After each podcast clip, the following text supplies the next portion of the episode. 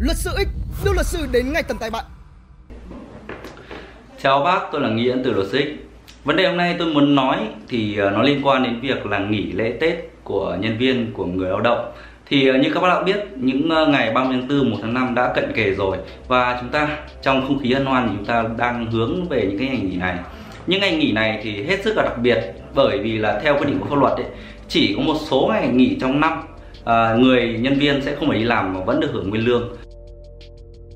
Cụ thể là ví dụ như là Tết Dương lịch này thì được nghỉ một ngày này, âm lịch được nghỉ 5 ngày này, dỗ tổ Hùng Vương hoặc 30 tháng 4, 1 tháng 5 và mùng Quốc Khánh là mỗi ờ, ngày này sẽ được nghỉ một ngày. Như vậy thì tổng hợp thời gian lại rơi khoảng 12 ngày nghỉ. Số ngày nghỉ này là rất lớn và người nhân viên tất nhiên sẽ auto mặc định sẽ được nghỉ những ngày này. Và người sử dụng lao động sẽ bắt buộc phải cho những người lao động của mình được nghỉ. Và đặc biệt hơn, đó chính là phải hưởng nguyên lương. Quá trình sản xuất kinh doanh thì ờ, không thể là tạm ngừng hay là ngắt quãng được. Do đó thì nhiều ông sếp nhiều người sử dụng lao động lựa chọn cách đó chính là bắt ép nhân viên mình đi làm những ngày này để duy trì sản xuất hay là bộ máy sẽ không bị xáo trộn tuy nhiên điều này là một điều ờ, vi phạm pháp luật. Những ngày ờ, như vậy là những ngày mà nhân viên được phép nghỉ và được hưởng nguyên lương theo quy định tại điều 115 Bộ Lao động năm 2012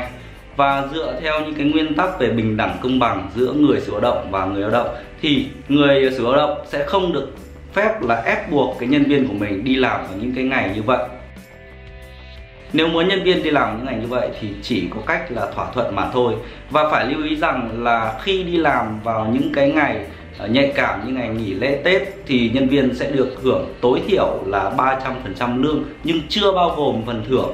ờ, vào những ngày nghỉ lễ Tết. Như vậy thì sẽ được 400% lương, một mức lương khá là cao so với ngày thông thường. Vậy thì trong trường hợp mà người sử dụng lao động vẫn ép buộc nhân viên của mình đi làm những ngày này thì sao? Theo quy định tại điều ờ, 14 của Nghị định 95 2013 của Chính phủ, thì ờ, người sử dụng lao động mà thực hiện việc ép buộc nhân viên mình đi làm vào những cái ngày ờ, nhạy cảm như ngày nghỉ lễ, Tết, thì sẽ bị xử phạt. Mức xử phạt nhẹ nhất là 500.000 đến 1 triệu đồng khi ép buộc 1 đến 10 người đi làm. Còn cao hơn khi ép buộc số lượng người nhiều hơn, ví dụ trên 301 người, thì mức xử phạt có thể từ 10 đến 15 triệu đồng. Tất nhiên ở đây chỉ là xử phạt hành chính, nhưng người sử dụng lao động kể cả trong trường hợp đã ép buộc nhân viên mình làm thì vẫn phải để cho nhân viên về nghỉ trong những ngày như vậy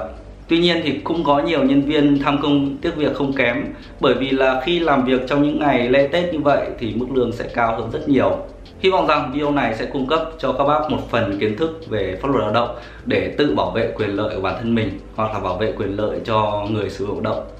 Hãy like, share, subscribe kênh và ấn thông báo để ủng hộ chúng tôi. Hãy nhớ rằng chúng tôi là một đơn vị chuyên cung cấp những dịch vụ pháp lý thì các bác có thể liên hệ khi có nhu cầu. Luật sư X đưa luật sư đến ngay tận tay bạn.